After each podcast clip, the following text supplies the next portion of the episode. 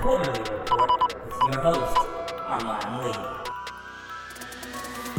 Yo, what is up, beautiful people? Another week, so of course, another episode of the Quarter-Lee Report podcast, episode 158. Dog, we keep on chugging along. Hopefully, you guys have had an amazing week slash weekend. Lord knows I have. Hopefully, man, good vibes all around you and your family. Want to welcome you all in. Of course, I am your host, Armand Lee. Really fun show uh, lined up in store for you this week. But before I get to that, man, I just want to thank y'all so much, man. The shows momentum continues to grow. Y'all checking me out on IG, the whole nine, man. Uh, really, really happy with the response that you guys have gone. You know, there've been a little bit of changes with the show's format. Maybe you guys have picked up on that a bit. There's just so much stuff to talk about recently, and I kind of went away with the interview segments because I didn't want it to feel like it was just filler. And there were some interviews that were really, really dope, really informative because there was like a lot of news. Shout out to like Mike Wise, Ben Standig. And when you had those really good interviews, I didn't want to just give you interviews just because. And you guys have responded to that, man. And I appreciate you guys so much. So before we get into the show, I want to thank you guys, man. It's been a really, really fun summer months despite all the tumultuous and you know the the, the craziness that's going on in the world the fact that y'all continue to carve time out to listen to me talk and rant and rave, man, I really do appreciate it. So shout out to y'all, man. Number one, first and foremost, and number two, dog, I got a great show for y'all, man. Oscar motherfucking De La Hoya is coming back to the square circle. I told y'all a few weeks ago that I hated the Iron Mike Tyson Roy Jones Jr. fight, and this was one of the reasons because motherfuckers just do not know when to say no. They don't know when to just turn off the faucet on a good thing. And here you are, Oscar motherfucking De La Hoya. We're gonna talk about that a little bit later in the show. Plus, Slim, playoff P. Really, really. That's what we doing. All of that is so much more. But first, our number one topic this week. First quarter. We live in a society where everyone wants to rush to kind of anoint the new thing. Even if it's not even really new. Everyone wants to be the first to have the newest idea or to see things from a different perspective first. And often, I shouldn't say often, a lot of times, that's cool, right? Again, innovation is something that I am a huge fan of. And, and a lot of times, to innovate it's not like you're recreating the wheel, it's just looking at something from a different angle, a different slant. And that's dope, right? You can enjoy so much. It's like a child, right, rediscovering a new toy. If you're a parent, you know this. Hell, all of us know this because we were all once children, right? You don't play with a toy or whatever, whatever, and then maybe your cousin comes over, your next door neighbor, your best friend comes over, and they see the toy but they're using it in a different, completely different way. And then it's like, Eureka. You see it like, I'm trying to do that. I know a lot of us, a lot of us, you know, we've we've done this during quarantine. I know I have, you know, just maniacally, right? Just running around cleaning, right? You just like a nut job, cleaning the house, cleaning your place, whatever, whatever, re redecorating, just moving things around and maybe you've you've just rediscovered a, a, an old book that you haven't seen in a while. And then when you first read the book, it was like, oh, this is decent. And then you reread it, and he's like, yeah, this is, it just hits different, right? Maybe you've experienced something that now when you read that book, man, it just kind of triggers, maybe not triggers the wrong term because, you know, but you know, it, it, it, it unplugs, it unlocks something different in your mind. And there are all these different variations and examples that we all can come of, right?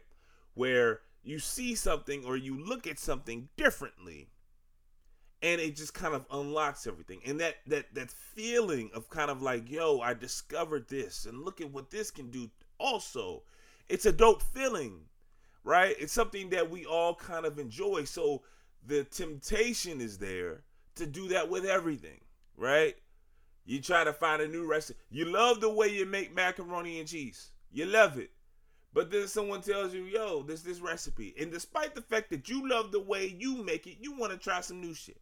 Right? You want to mess up a good thing for the opportunity or the the chance that you've catch lightning in the bottle. It's when you think about it, it's very annoying. Yet we all do it. But when you see it happen in real time, it's beyond annoying. In fact, you gotta laugh to stop from trying to go crazy. And this past week, dog, I don't know what Steph Curry has done to y'all. I don't know what Steph Curry has done to the fans of the NBA besides give you joy, right? We all didn't think that the Golden State Warriors, when KD came, that was super lame. We all agreed. That's not Steph Curry's fault. In fact, Steph held that joint down perfectly, right?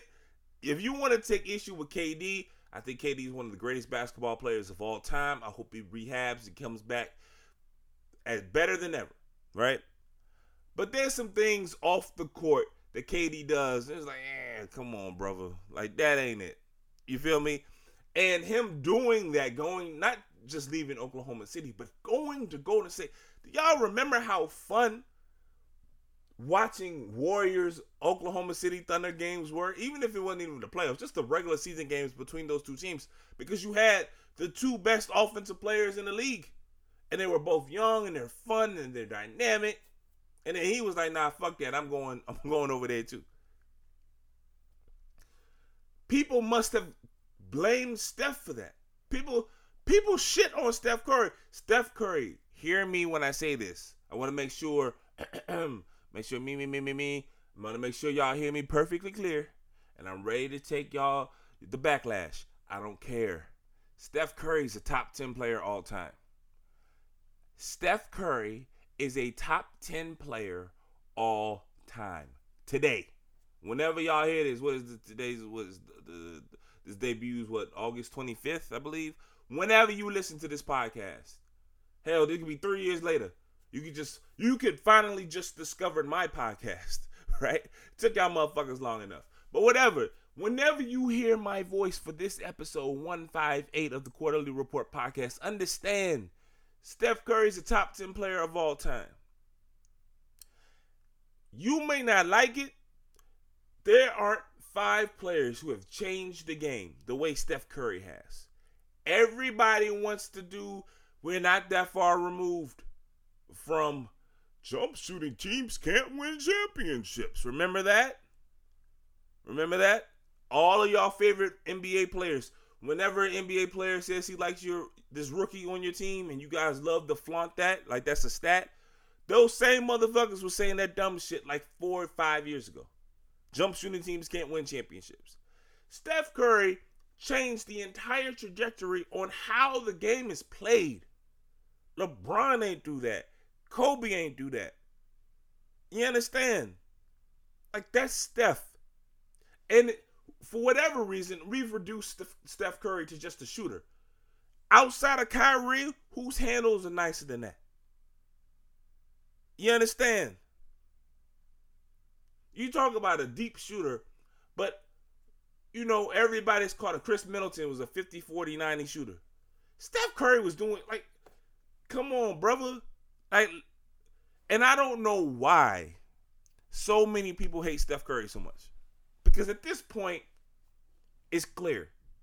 Like last week, I talked about LeBron, and I'm a fan of LeBron. LeBron's one of my favorite players, probably my favorite basketball player of all time.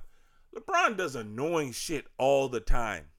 All the time. I mean, you know, very much uh, I don't want to say narcissistic, but he has kind of I'm the center of the universe kind of approach. And again, I don't fault him. Bama's was sucking him off since he was in sophomore in high school. Like, how could you not?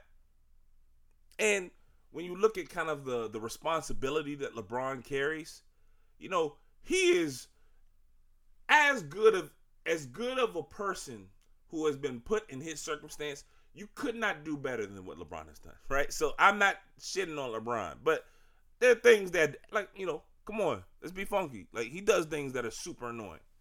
What's the most annoying thing that Steph has done? Not anybody in his family, not his teammates, not his coach or his owner. What has Steph Curry done that is so annoying? He plays golf. Now he got cornrows with no hang time. He, dog, he just a family man having fun. Dog, shout out to fucking Steph Curry. But y'all got to stop with the slander. Damian Lillard is a beast. Damian Lillard is a phenomenal basketball player. Damian Lillard, this two week stretch of basketball, has played better than almost anybody in the world. In fact, the only person that you can compare this two week stretch of basketball in terms of who's playing the best is either him or Luka. Those are the only two players who are playing at that caliber during this kind of bubble run.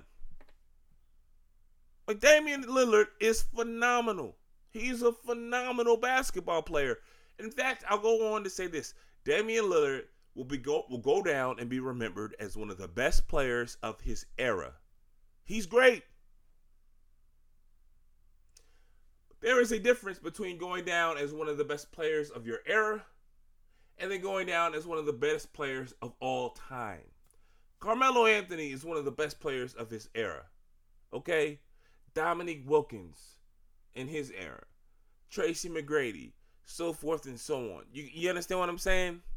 Magic Johnson and Larry Bird and Shaquille O'Neal and a lot Hakeem Olajuwon and Tim Duncan are go they'll go down as some of the greatest players of all time. Amar'e Stoudemire was one of the best players of his era. There's nothing wrong with Amar'e Stoudemire. He finished like top three in MVP voting once, first team all NBA. He was a hell of a player before he was hurt. And you know what? Let me think. Let me come up with a better analogy, right? Because I don't want it to go down like I'm comparing Dame to a bunch of guys who was hurt, like who got hurt. Dame is a great player. He's a great player. Carmelo in his era will be go down as a great player. Damian Lillard, thus far, and he's still young, he's not one of the greatest players of all time. And when we compare Dame to Steph, it's like, bruh, what did Steph do to y'all, man? Damian Lillard is playing phenomenal. He's playing so well. But so, the recency bias is insane. And I'm just like, I'm I'm looking around and I'm like, y'all Bammers can't be serious. They got people saying, yo, Kenny Smith went on national television during the postseason and said that Damian Lillard is a better shooter, is a deeper shooter than Steph Curry? How? How? like logo Lillard is a thing. Steph was pulling up from. Steph beat the Thunder. We talk about the Thunder. Remember when Steph shot out damn near half court shot to beat them Bombers? Dog, I remember watching the Warriors before the Warriors like were became the Warriors, but they was on the verge. Steph came to Mark Madison Square Garden. You never thought about covering somebody at the half court line. And we had to do that because he was busting it in our eye the whole the whole fucking game. We had to we had to strap him from the half court. That was like six years ago, brother. Not now. How soon we forget? Steph Curry took a year off. He was hurt for one year. And we act like his whole run was just KD. Newsflash. Steph Curry won a championship before Kevin Durant came to Golden State. Matter of fact, after he won a championship, the following year, he beat Kevin Durant in the playoffs. On the way to a 73 win regular season and a loss at one of the greatest performances, game seven performances by, you know, one of the greatest shots of all time, one of the greatest finals of LeBron, like of an individual player of all time. I mean, like, it took that to beat Steph Curry. You understand? And here we are ready to compare Dame Lillard again, a, a phenomenal basketball player, but a player who like never beat Steph, whether Kevin Durant is playing or not. He doesn't ever beat him. And we ready to say that they're equal? I've seen the way y'all write on Twitter. I've heard the, the analysis on the television shows. I've seen it, and we are a culture that is so caught up into recency bias. What have you done for me lately? We, again, look at how Steph Curry has changed the game. And now that Damian Lillard is doing something that was similar to what Steph has already blazed the trail for. Now we're saying they're equal. What are we talking about? Damian Lillard is a great player. He's not on Steph Curry's level. It's so funny, man. Like two weeks ago, I'm talking to my cousin. Shout out to Sadiq, cousin D, you know, a regular on the show. And, you know, I'm jokingly hitting him up. I'm like, man, Dame Lillard's like fastly becoming one of my favorite players. This is all after him, Patrick Beverley, and Paul George go back and forth. And I just love the way, again, I'm a fan of Dame. I don't want y'all to hear this and think that I'm I'm, you know, knocking or disrespecting Dame in any way, because I'm not. I'm a huge fan of Lillard's. So, you know, I love the way he handled Paul George and Patrick Beverley. He's like, dog, I, I bumped both them dudes out. They know about me. You know, I love that. Hit my cousin up and like, here, I'm I'm rocking with Dame. Easily becoming one of my favorite players in the league right now. And my cousin was like, dog, people size Dame so much. And I was like, huh? Because, you know, I had never heard anyone. And it wasn't that my cousin was talking shit, he was just being critical, right? And there's a difference. You can critique someone without being negative, you can critique someone while still being a fan. And my cousin was saying, like, yo, people looking at Dame crazy. Like, he good, but he not what people build him up to be. And you know, I had to I had to hear him out a little bit further, and he started making a whole hell of a lot of sense. And his ultimate point was, I like Dame, just like me, right? He was saying, dog, I like Dame, but Dame isn't an all-time great. He's really good. But when it comes down to it, there are a lot of times he'll pass the ball and he ain't really fighting to get that ball back. We remember the the obvious amazing clutch moments. And I'm one like you can't forget those. You have to put those up right? You have to hold those moments high because they don't happen that much. Damian Lillard has two series walk off clinching shots. Outside of Kawhi, when was the last time you had that? You got to go all the way back to the, in the 90s. You know what I'm saying? It's 2020 for a playoff series winning walk off. I make the shot, you go home. You know, he's got two of them. you feel me? Like that's nuts. So you gotta give credit where credit is due. But my cousin was like, "Yo, he's good, but he's been swept out the playoffs so many times consecutively. Like he ain't." And this is before the Steph comparisons came out. He's like, "Dog, we just need to chill out on how we talk about Dame. He's really, really good, but he's not legendary. He's not like an icon. And I agree with like there's no I, I don't even know how one would disagree with my cousin. But a lot of people do because they get caught up in the hype.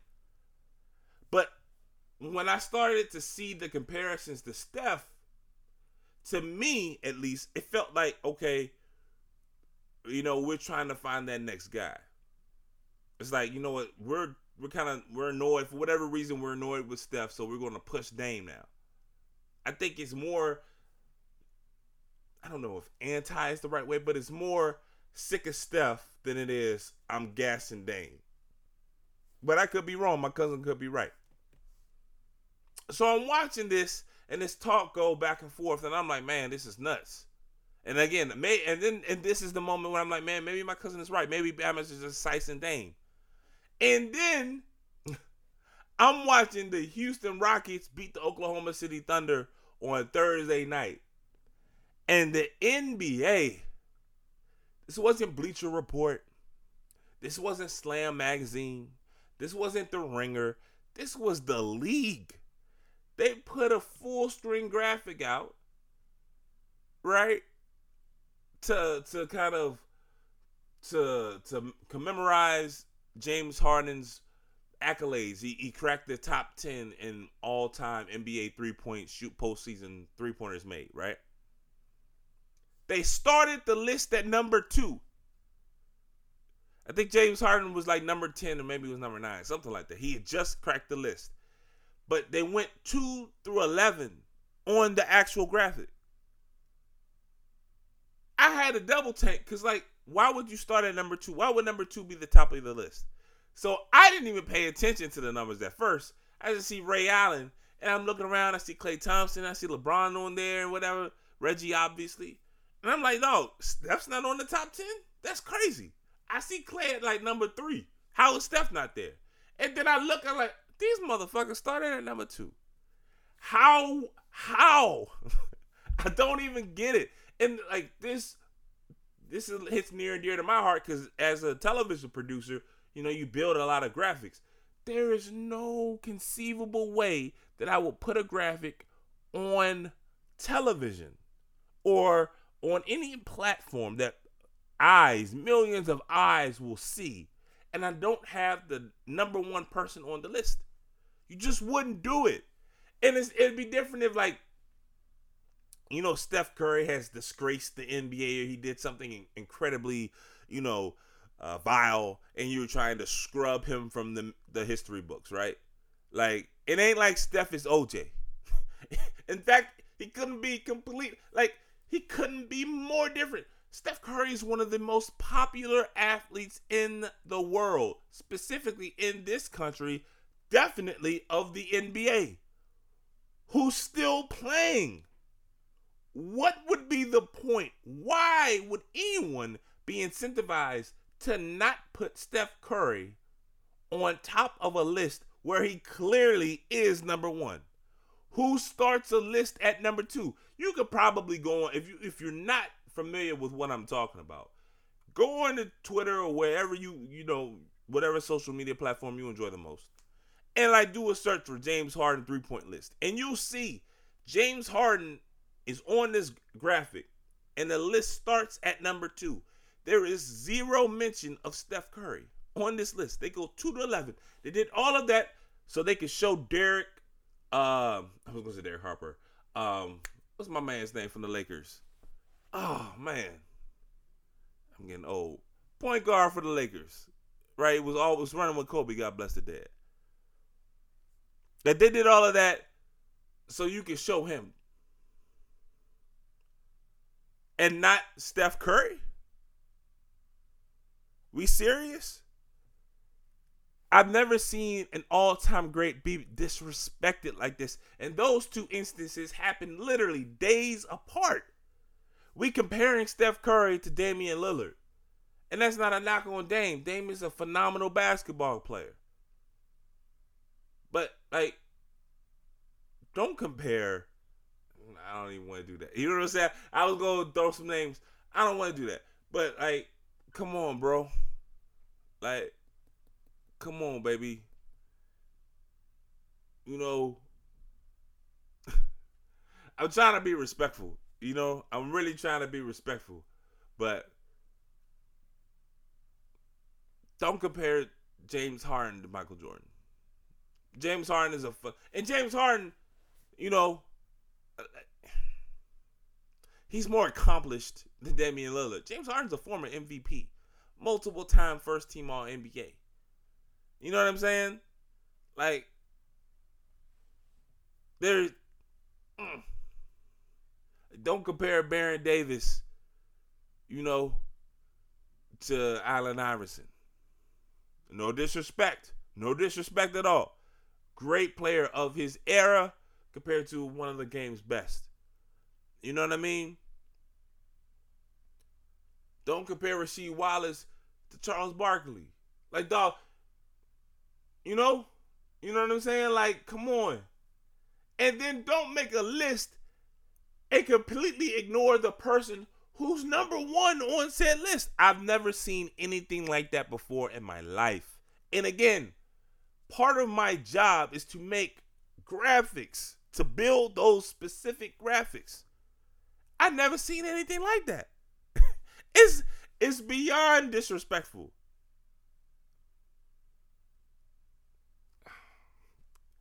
Shout out to shout out to Damian Lillard for sure. 100%. And congratulations to James Harden for tallying up another record. But like can we please? And when I say please, I mean please take a step back.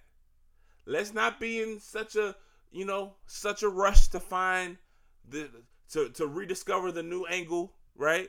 To to figure out the new recipe like Damian Lillard is a great player.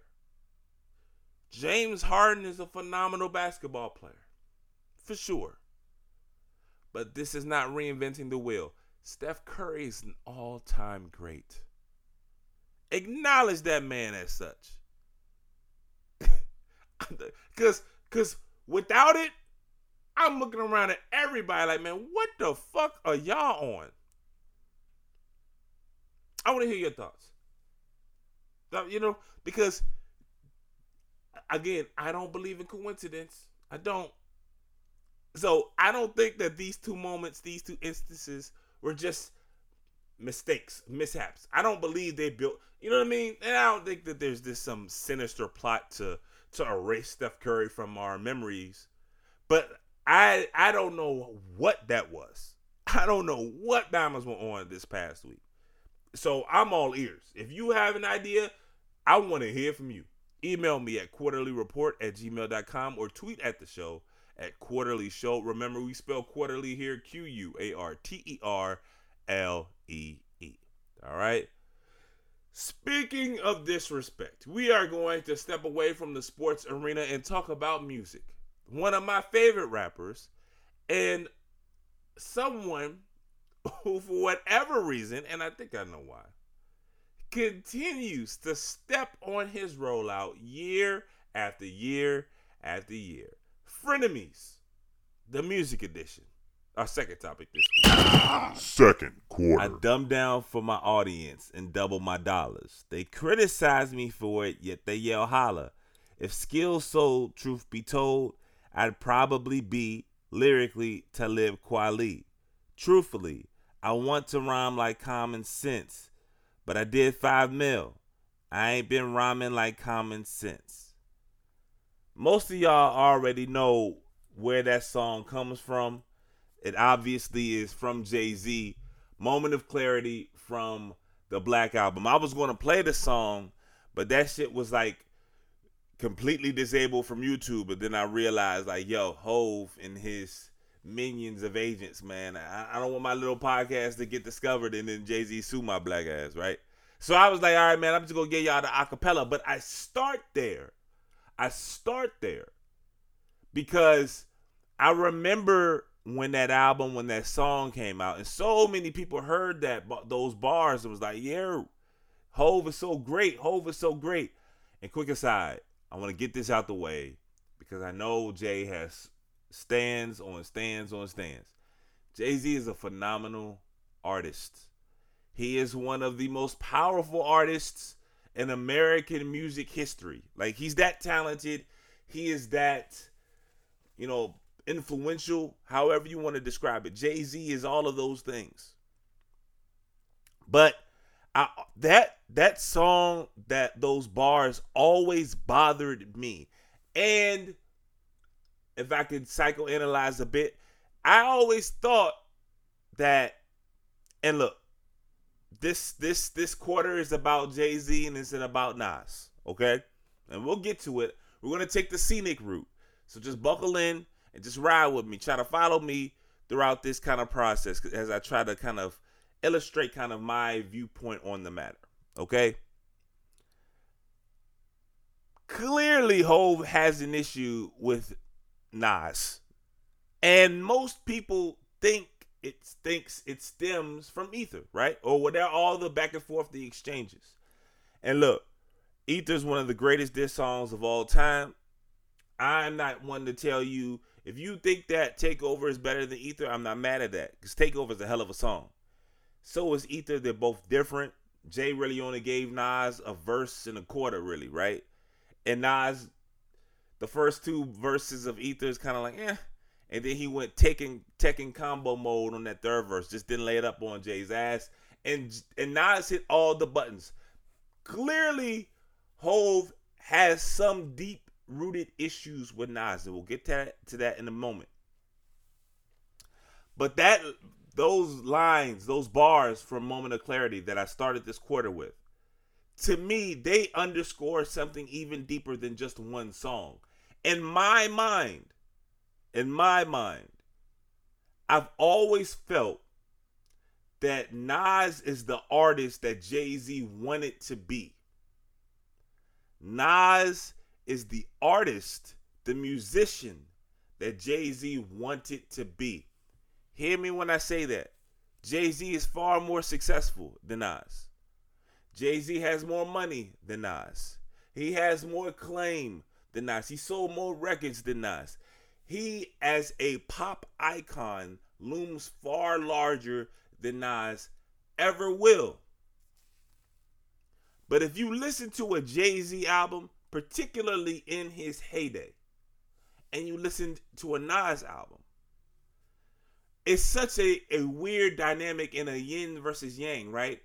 Jay Z has all of the success, all of the acclaim, all of the money, right, that Nas wanted. And when Nas was chasing all of that, is when there was the watered down, the worst version of Nasir Jones was when he was chasing what Jay had. Jay, all the while, wanted to have the ability or kind of the free reign, if you will, to talk about the topics that Nas does.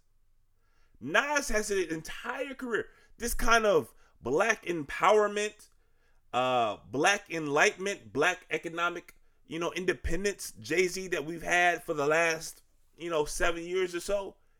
Nas has built an entire career off of this, right? And when you and when you hear Jay in his 40s as a parent or 50s now, I don't know how old Jay Z is, but when you hear him in his older years doing this, the same stuff that Nas was doing in 94, 95, you feel me? You start to look at things crazy. It's it's a weird juxtaposition between the two artists. And then I always go back to that those bars from Moment of Clarity. Truthfully, I would much rather rhyme like Talib Kweli, and I'm paraphrasing now. I want to rhyme like Common Sense, but I sold five mil. I haven't been rhyming like Common Sense. When, when you think about the gift and the curse, Jay Z did not feel, in my opinion, this is just me. Jay Z fans, chill the fuck out. I don't want to hear from you right now. you know, y'all can email me and all this other stuff. Right now, I don't want to hear about Jay Z fans right now. Stop it. But when you see that Jay Z, and we all are blessed with hindsight, right?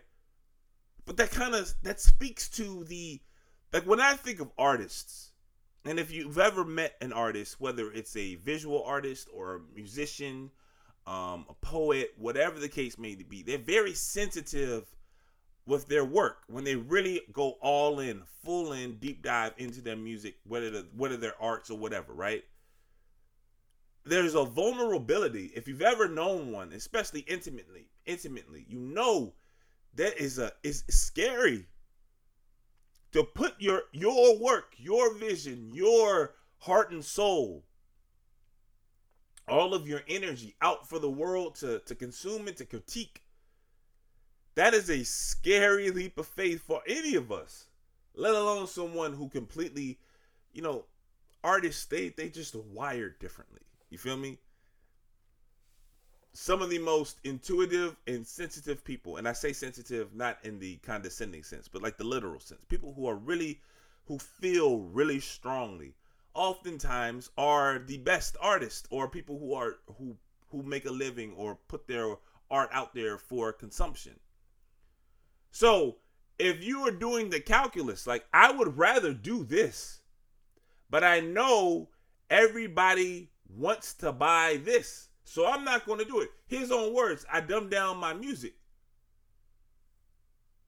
Ain't that the definition of selling out? Like I want to do, and there's no doubt, there's no denying Jay's skill. If Jay Z wanted to, I mean, you're seeing it now. We all love 444. This is a man who had lived a life that we all find. You talk about the American dream, from nothing to something, a billionaire, right? He has a powerful family. All of the the quote unquote things that you would check off the boxes for success in America. He achieved it. And he was vulnerable in one of his best albums of 444. He had to achieve that much success to have that much of a vulnerable album. Think about that. In his prime, he made the conscious decision I want to do that, but that's not going to sell. So I'm going to do this. Dog, that's the definition of selling out. And here's the thing this is the sad part about it. Hov is so talented. Hov knew kind of how to push pop culture forward. Had he started rhyming with any level of consciousness, it still would have been successful. That's how talented he is. That's how talented he is. But he made a calculated decision. Dog, it was uh maybe like two years ago. I forget the I forget the article. I forget the, I do really bad job of this. But I wish because I really wish I could show it to you. But they were talking about how in the mid to late 90s, the music executives, like the music business, there was a clear shift, right? Depending on how old you are, your introduction into rap, into hip hop, was not to glorify violence and drugs.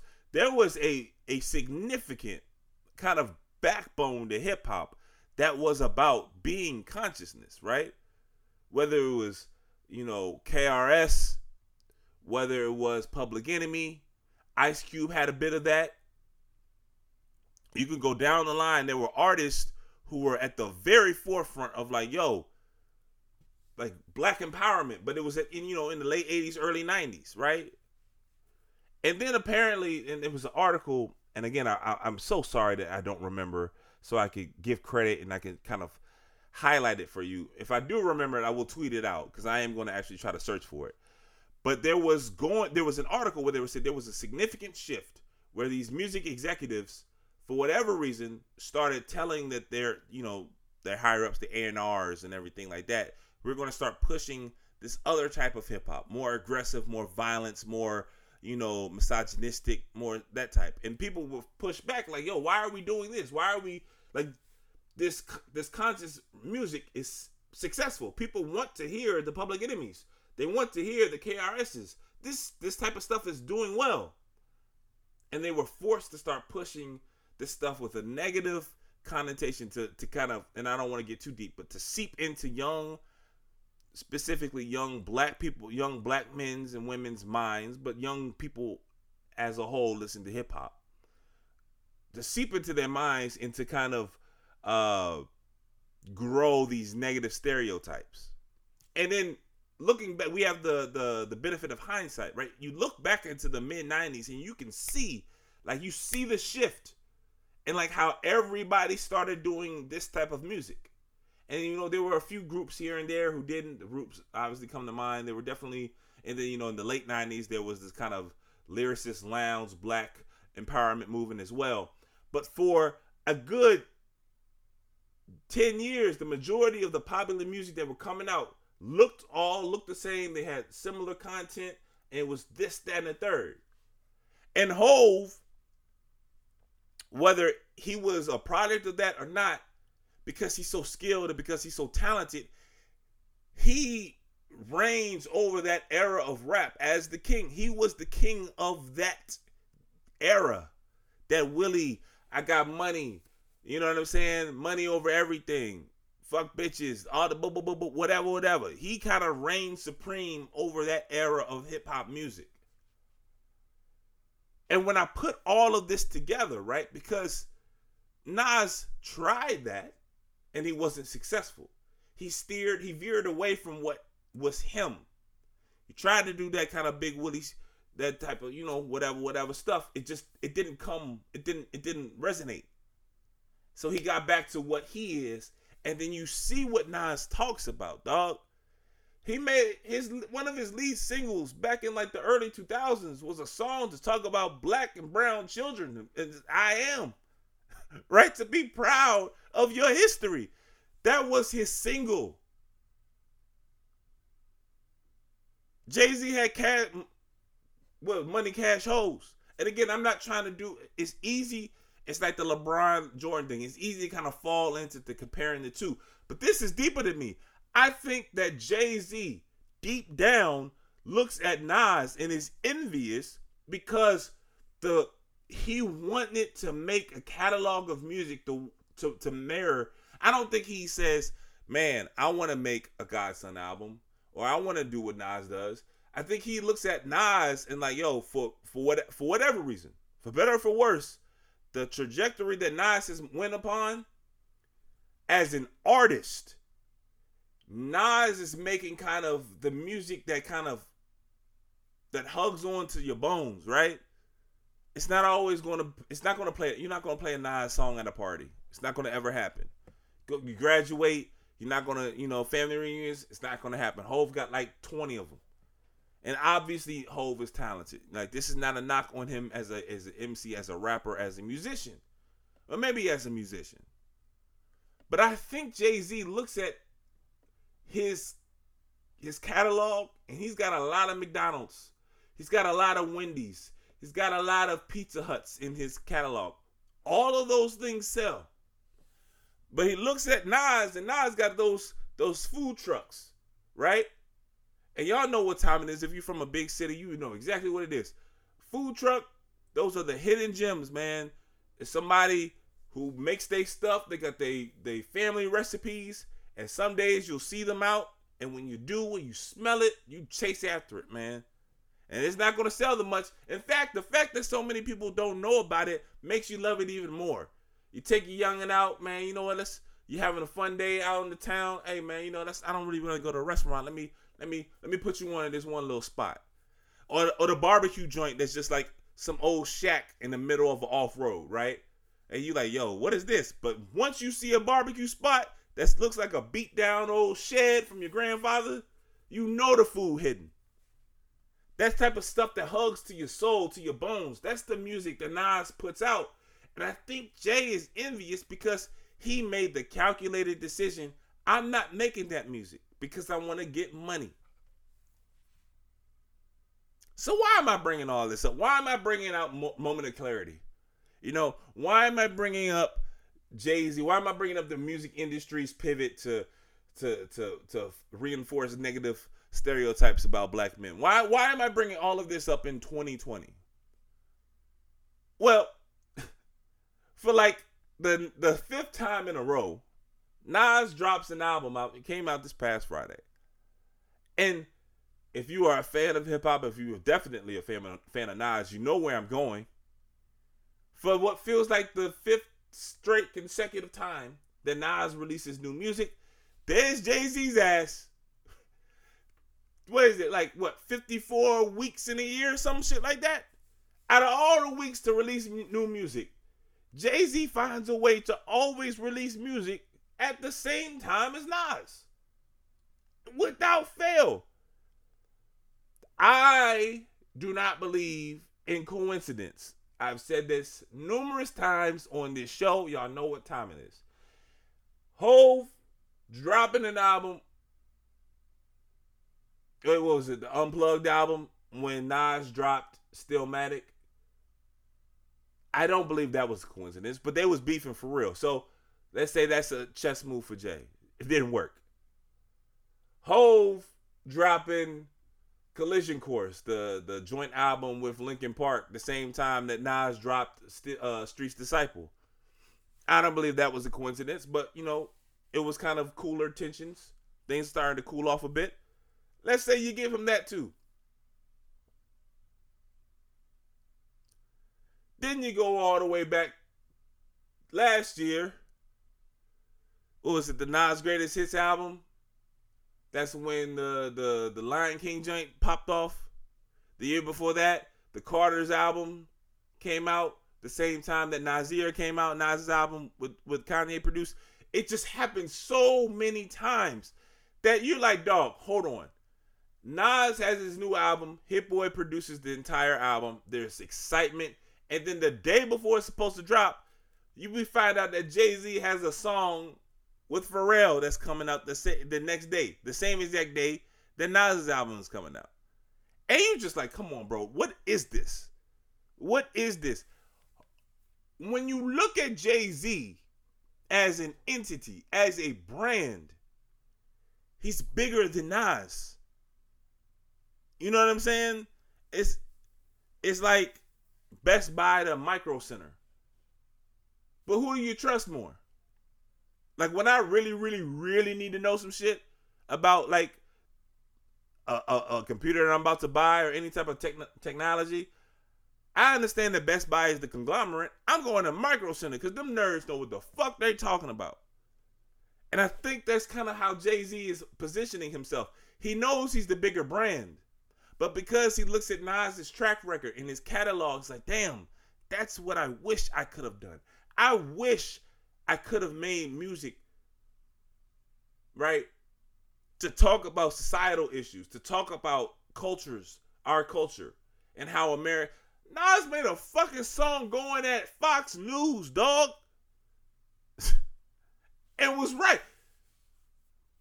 Nas is making songs about William H. Cooper, Ivan Van Sertima. Nas is talking about all of this stuff. This is like peak Nas. Hov is making Hey Papi. You understand? And I'm not knocking anybody. Hov did made the decision that he made to make money. God bless you. You're in America, we all have that right. But when again, you go back to moment of clarity, and that's why I started this quarter like that. I think he was that was a therapy session for Hov. He was letting out his business. Damn, man, I really want to rap like that. But you chose not to for money. That's selling out, bro. Dog, I'm not saying I wouldn't have done it. I'm not saying you wrong for doing it. But let's call a thing a thing. And I think it is eating at him all of these years later because I can't understand it. I can't under there's no beef between those two dudes anymore, right? They've worked together.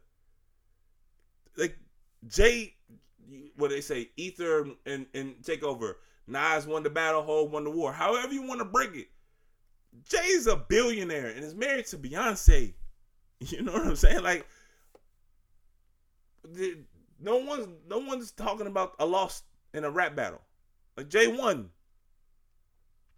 But his actions, it's almost like reflex. The fact that this keeps on happening makes you look at him like, dog, what are you doing? What the fuck are you doing? And why? More importantly than what? Why are you doing it? Why do you keep doing this? And to me, as someone who has followed these men basically my entire lives, like since I was a, a preteen, been listening to these dudes. The fact is clear, bro. There has to be an answer.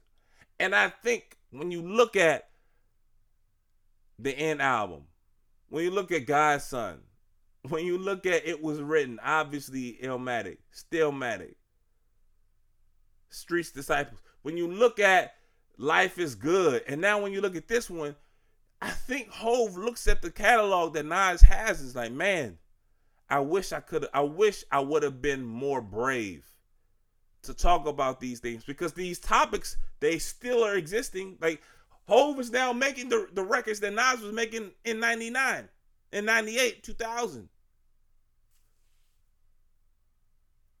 And looks comes across so petty, dog. You dropping on the same day as this brother. You you were bigger than him. But you can't you can't fight that urge. The urge to just kind of like stomp the like that. It's like you you you. I don't want I don't want to call Nas an ant. That's not fair. You know what I'm saying? But you know when you see a little kid and a little kid's at a playground or something, and then there's like a squirrel or maybe you know some animal or deer. You may be walking through the park, and then the little kid goes out of his way to kind of mess with the deer. He's like, man, what the fuck you doing that for? Like, where your parents at? So they could smack your ass up a little bit. You know what I'm saying? Like, that's it's not even necessary. They're not even bothering you. I think that shit is impulsive. He can't, Hov can't help it. And you see him trying to reach. He's trying so hard to kind of do this kind of, to, to make amends with, you know, some of the shortcomings he may have had with his music and he's doing this stuff with the NFL and it's backfiring, all this shit that we've talked about on this show tons of time, and I'm not gonna go back into it. But I think all of that plays a part. I think whole there have been rumors, right, where a woman who may have messed with both Hov and Nas, they later would come out and say like, "Dog, Hov was just kind of obsessed with Nas." I don't know if that's true. I'm not gonna say the man is obsessed. I personally feel that Hov there is a an absence somewhere inside of him where he wishes he could have done something different. And he looks at Nas and he's envious at the path that Nas went, even with all of the flaws and pit hole like potholes and setbacks that Nas's career has. And God knows there's plenty of them. I think Hov looks at him like, damn, that's what that's the career I wish I would have had. Because whatever you say about Nas, this one thing you can't say, he did not have the commercial success. You're not playing a Nas song at a party. All of that is true. But in the, ask yourself this. And the same shit applies with Drake and Kendrick, whomever. Ask yourself this. Over these past five, six months, whose songs have you doubled back to more? When the shit hits the fan, who are you going to? You know what it's like? It's like you got the old girlfriend and y'all broke up, but now y'all in good terms. And you got the new little cutie pie. And she may not be your girl, but like, you know, you kick it with her hard. But when shit happens, like real stuff happens in your life, who do you turn to? You turn to the new cute thing, or you turn to the person who you really have deep roots with. That's kind of what Nas's music is, Joe. You don't want to go to the party with Nas's music. But when something rocks your life, oh my God, you go back to Old Faithful, don't you? And I think that shit eats at Hov because I don't understand why in 2020 Jay is still doing this shit. And we all peep it. This ain't no secret. I want to hear your thoughts. I really do. Like I said, man, shout out to my partner Mark, man. We was talking about this earlier this week, and during our conversation, this quarter kind of manifested in my mind. Um, but yeah, man, again, I'm not putting moment. I'm not putting no Jay Z songs on these podcasts no more. I don't want to get sued, no. But if you want to go back, I'm not going to read the, the the bars anymore. But go back and re-listen to Moment of Clarity. And I'm sure Hov has more songs where he drops those types of nuggets. At the time, Bama's wanted to act like that shit was the most profound, amazing bar ever. I looked at it then the same way I look at it now. That shit's weak, bro. You Jay Z. You move culture. You don't adjust to what people want to do. You change what people want to listen to. But, you know, there are Jay Z stands out there. I'm a huge Nas fan. I don't think I'm a Nas stan, but maybe you disagree. If you do, hit me up. Email me and the show at quarterlyreport at gmail.com. Tweet at the show at quarterly show. And you know, man, maybe you guys listened to Nas's new album. I'm not going to do the joint. You know, I don't like to give down, give any type of musical breakdowns 24 hours for. I don't even like to do it a week or two weeks after music is released. I gotta let music sit with me. But thus far, I'm very happy with the new Nas project. So if you want to talk about Nas's new album, you want to talk about Hov, you want to talk about the NBA bubble, fuck it, man. I'm all ears. Hit me up. Let me know what you guys want to discuss, or if you want to disagree with any position that I may have made along the way. All right, guys, you heard the horn, so that means it is halftime. And this week, as many of you all know, uh, the NBA they had their NBA draft lottery, and of course, someone who pays a lot of attention to the New York Knicks. The worst possible, well, I shouldn't say the worst possible, but one of the worst possible outcomes actually happened the New York Knicks, who were uh, who had the odds, the odds-on favorite to become to have the sixth uh, spot in the draft, they fell two spots and are, will now be picking eighth. And you know, a lot of y'all, a lot of my friends, a lot of people who uh, follow me on Twitter, y'all had your little cute stuff. Like, oh man, Armand, I hope you okay. Oh man, you know, stay away from the ledge. You, you know, it's cool as a Knick fan, you learn to roll with the punches. You already understand that you will be the butt of every jokes.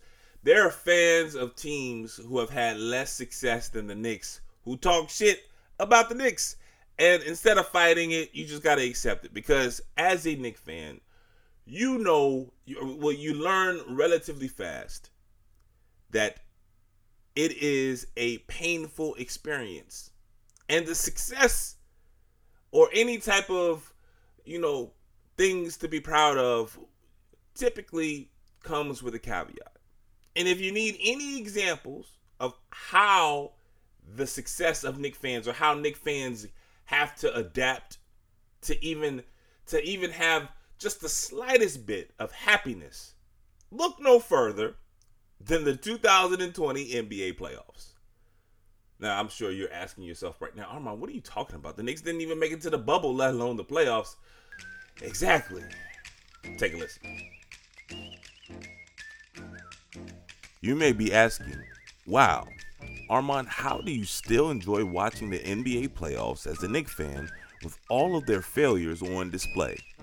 Well, it's not easy, but after years of suffering from mind numbing decisions, it actually has made me a better and even smarter fan. Listen, you see Danilo Gallinari playing well. Knick fans, however, see a 19 point per game player in the playoffs who has contributed to the Thunder tying their series with the Houston Rockets. Damn, we also traded him for Carmelo Anthony. Or, when we see Denver guard Jamal Murray, we don't see an up and coming star. Nope. We see the former 7th overall pick in the 2016 draft that was traded to the Nuggets for, mm, yep, Carmelo Anthony. Ugh. And if you really want to impress others, we can get into our six degrees of Kevin Bacon on too. Like this reigning finals MVP Kawhi Leonard has been one of the best players this postseason. He was famously traded to the Raptors before last season. But what was he traded for exactly? Well, DeMar DeRozan, Toronto's 2019 first round pick, and Jakob Poeltl, a solid young center who was drafted by the Raptors using New York's pick via the laughable Andrea Bargnani trade. But it somehow gets worse. That pick was originally supposed to be Denver's, but the Nuggets had the right to a pick swap with, you guessed it, the fucking New York Knicks. And why was that, you ask? Well, of course it was because of Carmelo fucking Anthony. You can't make this up. So, the next time you want to make a joke about how awful the Knicks are to a friend of yours, don't. Their heart is already cold and numb. And also, do that friend a solid. Don't show any Portland Trailblazer games this year. You know, there's so many people who always ask me, like, Armand, why don't you like Carmelo Anthony? Why don't you like Carmelo Anthony? And, you know, it's not that I dislike him, the man. Well, there are things about Melo that I can't stand. And if you are a Knick fan, depending on like your perception of Melo before that trade, drastically impacts your view of him now. Melo was billed as the peer of Dwyane Wade and LeBron. I think we've talked about this on the show. I definitely have vented about this, so I'm not going to spend too much time. But if you looked at him as that, then maybe you have contorted or you know you you you know you squint long enough that you could convince yourself that you know what? Him coming here it wasn't his fault. It wasn't that he wasn't underperforming or that he wasn't that good. It was just the surroundings in New York failed him. And to some extent for sure that is the case. But it's also important to remember Carmelo Anthony could have just signed as a free agent in New York but he didn't want to wait. So he forced the trade depleting talented players and future picks to come to a team. I can't feel sympathy for you. Like you chose to do that, brother. And now you look at Gallinari, Jamal Murray, all the cap space. Hell, Gordon Hayward may have been a part of that part of that trade tree as well. I'm not for certain, but I, I think he he is a part of that as well. It's just disgusting. And you know, when I see Porzingis playing, and I got in the back and forth with somebody on this on Twitter the other day. That one doesn't hurt that much because, you know, I love KP. KP still one of my favorite players. And we'll probably talk about this next week on the show. So I'm not going to try to save too much to it. But he doesn't play. You know what I mean? Like you can't max a player who's not going to play. It just doesn't there's no logical explanation for that. So I'm not upset about KP's departure because number one, the Knicks didn't have a Luka Doncic on our team. When KP was on our team and playing, we weren't winning. Melo Melo forced his way onto the team that was winning with a bunch of young talent, a bunch of cap space, and a bunch of picks. And we just said, F it. And all of them dudes somehow, somewhere, like just, you know, scattered around the NBA postseason. And it is hard, Slim. It's tough watching Jamal Murray play basketball. It is it is very difficult watching him torch one of the best defensive teams in this league. But you know what? I'm okay. I'm okay. Hopefully you guys are okay. And hopefully you guys are ready for the second half of the show because two more quarters are lined up for you guys, starting with our third topic this week. Third quarter. Full disclosure, I am recording this third quarter before before game four, I believe, before game four of the Clippers Mavericks series, which is scheduled to air. I want to say like 3:30 this Sunday. So by the time you guys hear this, that game is already over. Forgive me if Paul George ends up looking like a combination of Wilt Chamberlain and Michael Jordan. He could, because I have not seen this game yet. The game has not been played, nothing. But he could, in game four of this series, end up looking playing the greatest game anyone has ever played, ever. No matter the sport. He could be on some NBA.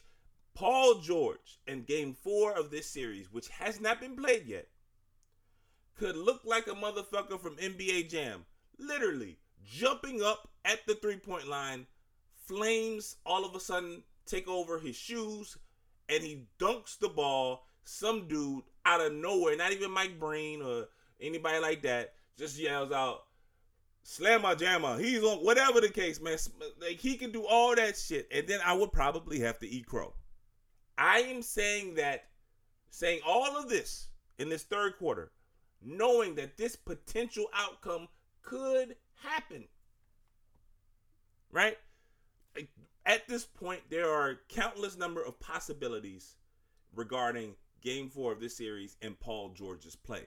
And even though that one of the possibilities could be that he scores 500 points in this game, just never, never misses a shot, whatever, like the best game ever, I'm still comfortable. Still comfortable to spend time this week to tell everybody we done with play playoff P. First off, when did it become cool to give yourself a nickname? When did that happen? From my entire life, since I was a little boy to a grown ass man, a father, I understood that that's something that you cannot give upon yourself. It's like, you know, you go on certain people's profile pages and they say, "Oh, I'm a philanthropist." Hey, dog, eh, hey, you could really do great charitable work, and I'm not knocking that. But isn't that something that someone should give you? Isn't that a title that someone should give you? you know what I'm saying? Hey, it, it'd be like someone call, calling themselves a genius. Now, someone has called you a genius before, and you were just like, if you whatever you can't just run around, oh yeah, I'm a genius. Hey motherfucker, show me the evidence. No, allow me to give you that praise or compliment. Don't run around calling yourself a genius or a philanthropist. And damn sure don't run around giving yourself nicknames. When did that shit become cool? Playoff P. And the crazy thing is, Paul George's career, he's very much a he went to back to back Eastern Conference championships. There was a moment when that Pacer squad was going toe to toe with the Miami Heat, the big three Miami Heat. That shit seems ages ago now, but like it happened. And Paul George is a phenomenal basketball player.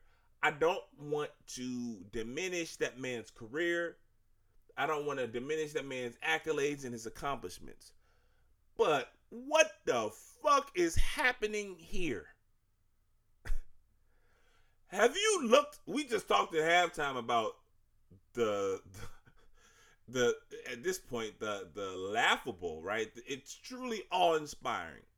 The way the Knicks fumble picks and young players, it's just right. It, if you're a Knick fan, if you're someone who follows that team, you just become numb to it because you know all too well. Oh, this young player, he's really good. Don't get too attached because we're gonna trade that motherfucker for trash. like, I love Mitch Robinson, Rich Robinson, and I'm I'm scared to even buy a T-shirt because I know what's gonna happen. I know what's gonna happen. But that's for the Knicks. Look at what the Clippers gave up to get Paul George. Look at what they gave up to get Paul George, playoff B. And I know some of y'all like, oh, you know what? To get Paul George, you had to get Kawhi Leonard, and that's that's the cost of doing business. All right, maybe. It's not like Kawhi signed a long term contract. I think he signed a three year deal with a, a player option after a year or two. That shit's halfway done. If they don't win a championship this year, it's going to be harder for them to win a championship next year. So I, you know, I'll let you, I'll let you, you know, run do that math in your head. Do do the probabilities there if you would like, because it don't seem like PG and Kawhi really really rock with one another like that for real. Maybe they do. I mean, Kawhi's just a weird cat, man. But I, I'm not that confident. And you just kind of watch. You know, I remember the first year that Paul, Paul George had the, the, the Gatorade commercial. I think that's when he, he gave himself the playoff P moniker. And they was talking about how he's in game winning shots and he drank the Gatorade like that's what I do.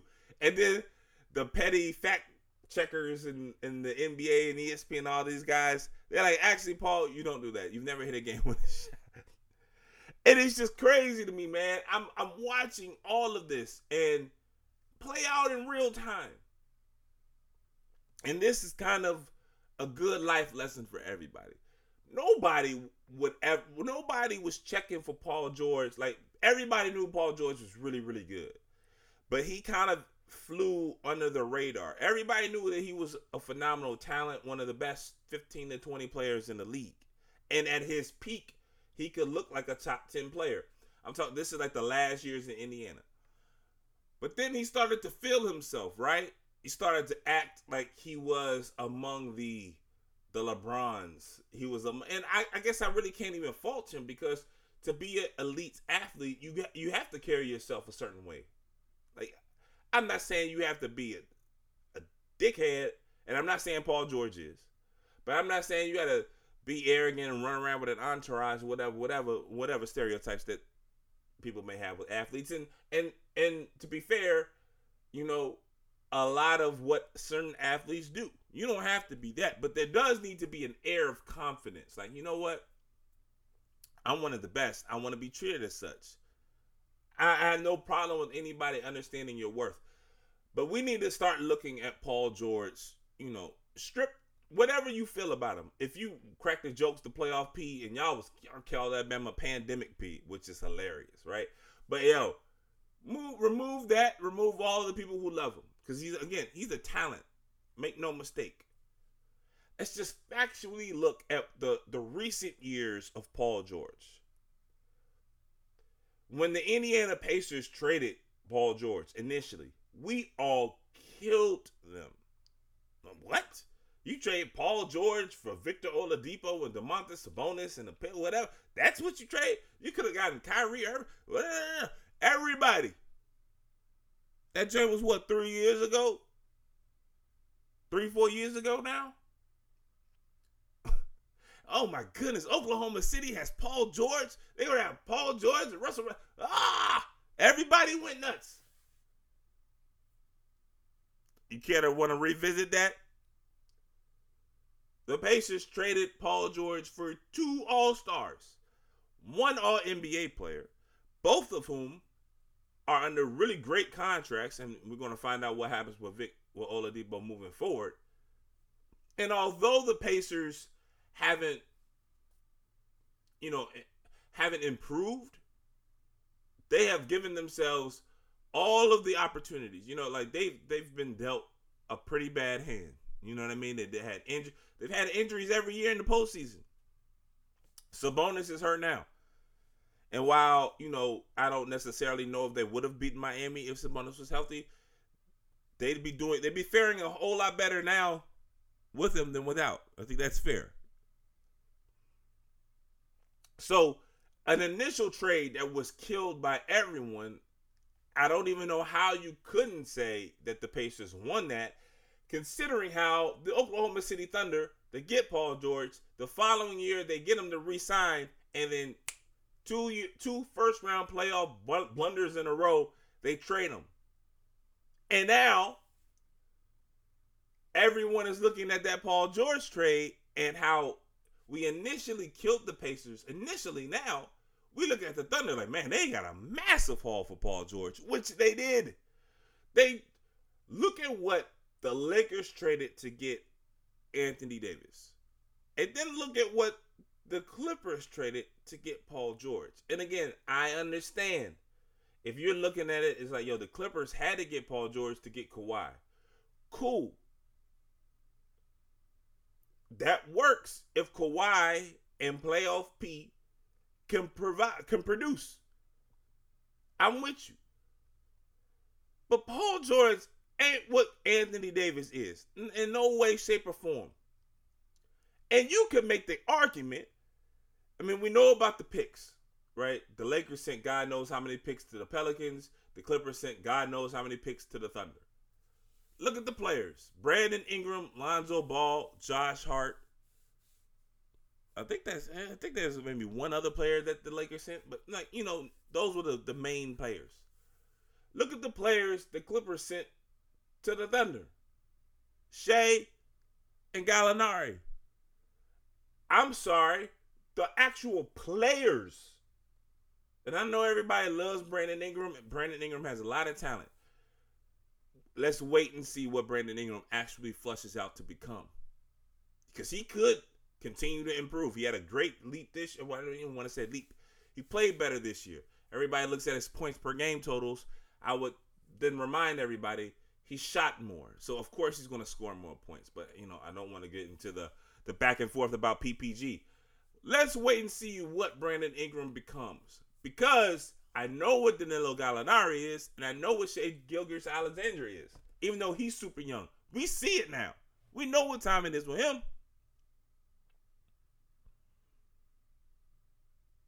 Hey, Paul George and Anthony Davis are not similar level players. So there's no reason why you should trade for him. And Paul George has he he exists in this world, or he used to exist, where his name recognition and his reputation, right, far exceeded in a positive positive manner his actual on court production consistently. Again, there are moments when Paul George absolutely looks like a top 10 player. Moments. But the difference between top 10 players and other guys is that the top 10 guys consistently bring it. Yeah, they're going to be bad games, but I know that I can count on this. I can pencil. Look, if Luka is healthy, bong, bong, bong. I know what I'm getting from him. And he is year two. When Anthony Davis is right, bong, bong, bong. I know what I can get. Giannis, boom. Kawhi, boom. LeBron. Go down the line. You can pencil in. Yes, everyone has bad games. I'm not saying these guys do not come short sometimes. But those are sometimes. Look at what Paul George has done in the postseason. Not just this year, not just last year. Look at what he did the year before that. He out here in the bubble talking stuff, acting a fool about Dame. Dame made it a mission to bust his ass and let everybody in the world know I bust your ass last year, and if I get the chance, I'm gonna bust your ass again. Paul George now cop copping please. Hey man, it's all good. Now that's another thing. Paul, you can't be playoff P, play like shit, and then tweet something on it, or tweet or post something on IG talking about, oh man, y'all not nah, bruh. Put up a shut up. playoff P. Getting upset because you playing like trash and everybody making jokes. You want to know what to stop that'll stop the jokes? Play like you were nice. Zubac can play like shit and nobody will kill him. Except for like diehard Clipper fans. You want to know why? Because he doesn't run around like with this air of, man, I'm be-. like, dog, you can't call yourself something without doing shit in the playoffs for like the last eight, seven years. And then get mad when people are holding you to a standard that nobody was thinking thinking of you like that. You turn the spotlight on yourself and now complaining because it's, it's hot. Man, you don't sit your motherfucking ass down. And again, I like Paul George's game. Paul George would be the best player the Knicks have had in God knows how long. Paul George is absolutely one of the best 20 to 25 players in this league. There's nothing wrong with that. But we need to start having an honest conversation because I don't know what has happened to Paul George since those. We killed Roy Hibbert. Whatever has happened. look at the players on that Indiana Pacers team, and they was running around. They had their shirts off on the cover of ESPN the magazine and all this other dumb shit. It was Paul George, Roy Hibbert, Lance Stephenson, George Hill, David West. David West, he got old. Okay, got no problem with David West. George Hill, you know, he's a solid player from Milwaukee. He somehow escaped you know, we all make fun of J.R. Smith because he didn't realize that, you know, they needed that they weren't winning. Remember that the, the game one in the finals versus the Warriors? He gets the rebound and he pulls the ball out because he thought that they were winning. We all forget the fact that George Hill just shit the bed on those free throws. So like, you know, George Hill was looked upon as, you know, he's a fine player. But that's kind of what I'm saying. George Hill doesn't talk. So we don't kill George Hill. George Hill don't run around saying, man, I'm playoff G. You feel me? I'm go hard G. Hell nah, man. Lance, we know what time it is with Lance and Roy Hibbert. That motherfucker just vanished from the face of the earth.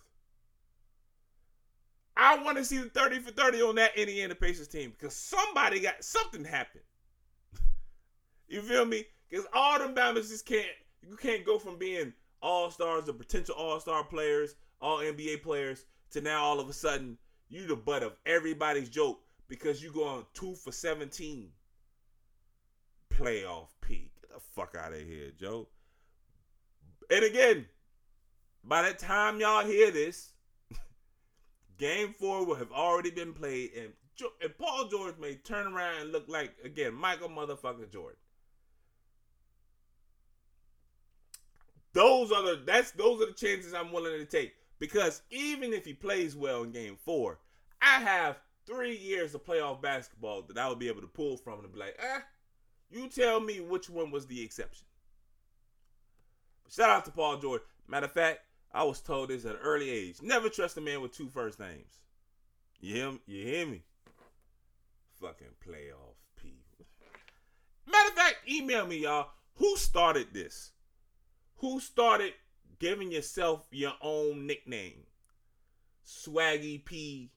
You understand? Like, oh, it, it just kind of came out of nowhere, man. Maybe it was Kobe. God bless the dead. You know what? It probably was, wasn't it? The Black Mamba. Because I never heard anybody call him that. and then all of a sudden he was like, yeah, that's me. And then he ran with it and it worked for him. Paul George ain't Kobe. Newsflash, guys. Y'all ain't Kobe.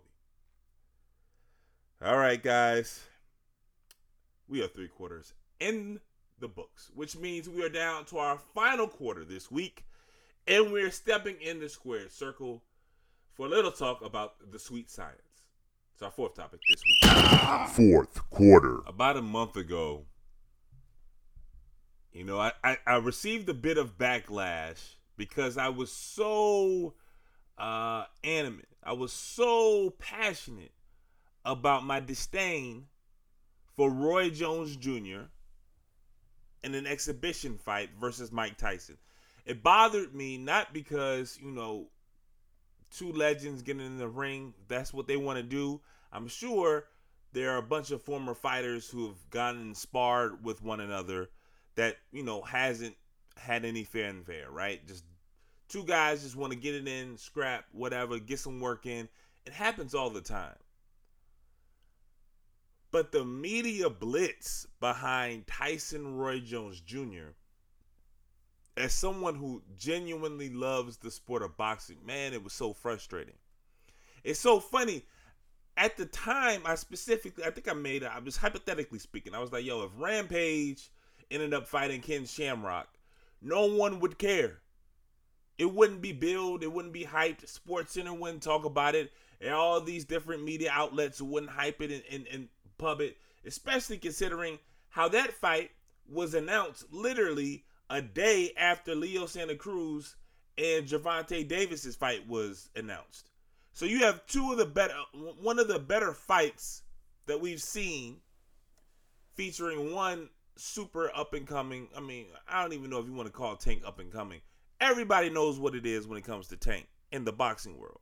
And then you have someone like Leo, who has the resume, was a former top 10 pound for pound fighter. You know, this is a big time fight and all anyone was talking about on like a large scale was Mike Tyson and Roy Jones Jr. And I said, y'all, y'all wouldn't do this in any other sport. Case in point, just a few days ago, right? Apparently, I don't even I don't even know what the league is, what the what the actual body is, the governing body or whatever. But apparently, Chuck Liddell and Tito Ortiz, they're gonna get it on. And you wouldn't know because nobody treated it as this big, huge deal because it's not. Two guys past their prime fighting in a freak show. And again, no disrespect. I have the utmost respect for anybody who gets in a ring, gets in a cage, and fights, particularly for a living. But if you do it just because, dog, tip of the cap, that Johnny's real. It's real. I don't do it anymore. But it's it's funny how it differs in with, within the two sports, despite the fact that both sports are so similar. No one cared about Liddell Ortiz. Everyone made a big fuss over Tyson Roy. And I swear to you guys, I genuinely feel it's because most people have no clue about boxing, despite the fact that boxing, time and time again, produces. There is a real following for boxing. Just that the people who talk about sports on a large scale have no fucking clue about the sport. And you see it over and over again. And for someone who loves boxing, man, it's incredibly frustrating. But let me get to the point. I was, while I don't mind that Roy Jones Jr. and Mike Tyson are going to fight each other in an exhibition, I was greatly upset because of the attention that A, it generated, and B, that it took away from deserving fighters deserving fights.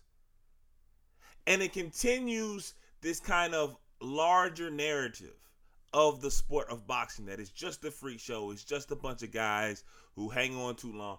And you know what? You can make that you can make that argument about any professional sport. But the thing that really bothered me, right? That the, the undercurrent of frustration that generated from Roy Jones Jr. and Mike Tyson and them making that announcement was that I knew this was just the beginning. I knew that more guys were going to do this. And forget health right?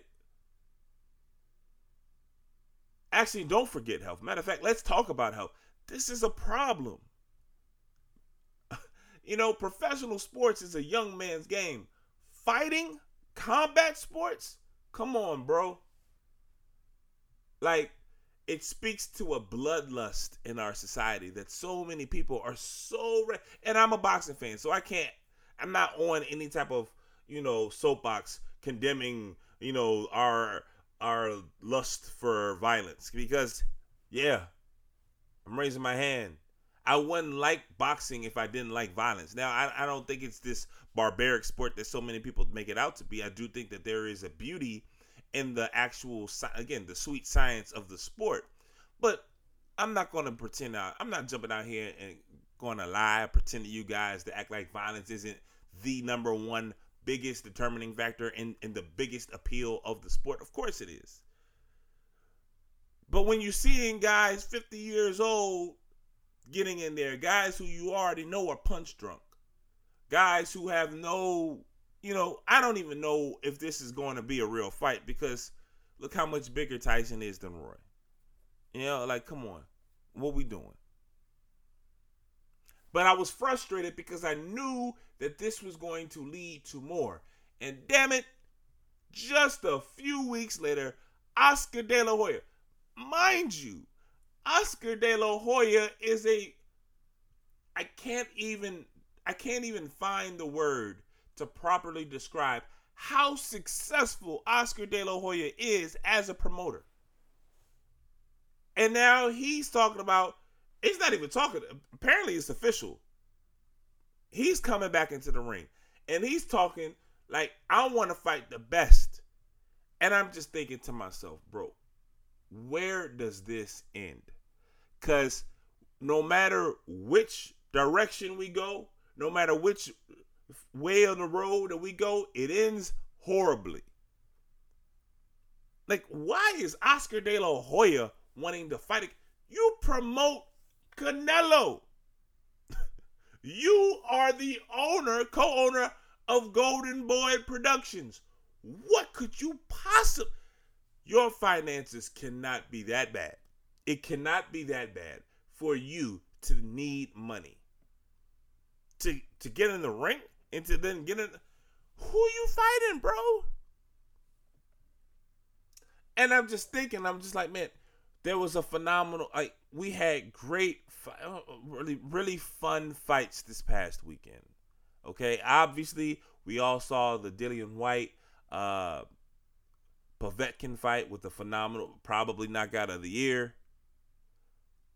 Uh, there's a prospect who was on Fox on PBC this past Saturday, Spencer.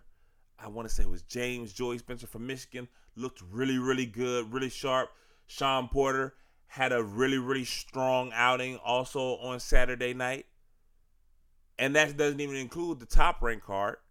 We have really good, really exciting, really talented young fighters who, for whatever reason, well, I've already given you my thoughts and my reasoning behind it because so many people on a large national scale have no idea what they're talking about when it comes to boxing.